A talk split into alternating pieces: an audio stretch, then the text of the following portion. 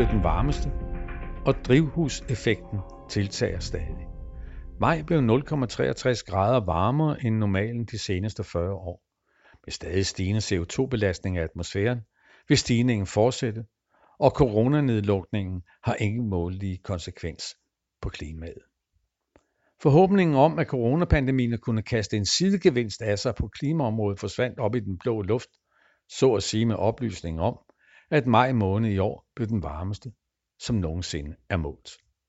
Videnskabsfolk fra EU's Copernicus-program for overvågning af jordens tilstand oplyser, at den globale gennemsnitstemperatur i maj lå hele 0,63 grader over normalgennemsnittet de seneste 40 år, altså fra 1981 til 2020. Den tidligere rekord var fra 2016. Og det er ikke bare maj måned, der stikker ud. Videnskabsfolkene ved Copernicus tilføjer, at de varmeste 12 måneder var 0,7 grader varmere end det tilsvarende gennemsnit over 40 år. Citat, sidste måned blev den varmeste maj, der er målt i verden, og det er ubetinget alarmerende, siger Copernicus-forsker Freja Vamborg til nyhedsstationen CNBC.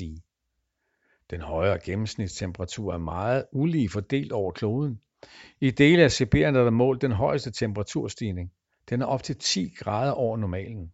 Alaska, de sydlige Andesbjerge og Sydpolen oplever de næsthøjeste stigninger.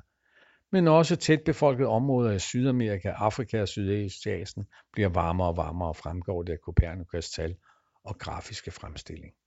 Næsten samtidig med de nye tal fra Copernicus kom der en rapport om CO2-forureningen af atmosfæren fra NOAA, som er USA's regeringskontor for overvågning af oceanerne og atmosfæren. Målingen viser, at jordens atmosfære indeholder 417,1 ppm CO2. Det betyder, at der er 417 CO2-partikler for hver million af luftens øvrige partikler. De fleste videnskabsfolk er enige om, at 350 ppm er maksimum for ikke at øge drivhuseffekten og for stigende temperaturer. Grænsen på 350 blev allerede overskrevet i 1990'erne, fremgår det vores nye rapport, der har overskriften Væksten i CO2 er uformindsket. Problemet med mange CO2-partikler i atmosfæren er, at CO2 lader sollyset passere ind mod jorden, som bliver varmet op. Men CO2 tillader ikke tilsvarende, at den ekstra varme slipper ud. Deraf betegnelsen drivhuseffekt. NOAA bygger sine tal på målinger fra Mauna Loa observatoriet, som ligger på en nøgen vulkanø ude midt i Stillehavet. Her kan videnskaben hente de bedste målinger, der ikke er påvirket af lokale forhold, forklarer NOAA. Forskerne på Mauna Loa slår en pæl igennem enhver tanke om, at det, der sker, er naturlige udsving. Den årlige vægt i atmosfærens CO2-indhold de seneste 60 år er cirka 100 gange hurtigere end tidligere tiders naturlige vækst, skriver forskerne, og en graf viser ganske dramatiske perioder med hurtig vækst for 340.000 år siden og for perioden, da den seneste istid sluttede for mellem 11.000 og 17.000 år siden. Men dengang var stigningstakten altså 100 gange langsommere og CO2-indholdet var under 300 ppm, når det toppede.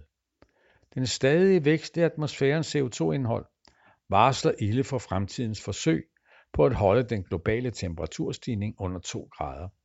Helst under 1,5 grad, som det besluttet med Paris-aftalen. Der er rapporter om, at nedlukningen af produktionen og transport under coronapandemien har formindsket den globale udledning af CO2 med 17 procent i april men seniorforsker Peter Tans ved NOAA påpeger, at det ikke rækker. Reduktionen i udledningerne er ikke synlige i målinger af CO2-indhold.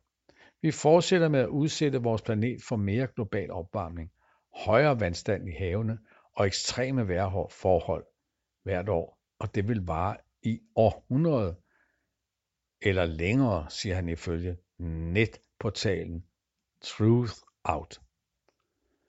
En anden forsker ved Magna lover at forklare, hvorfor coronatidens mindre udledning ikke knækker kurven eller løser nogen problemer.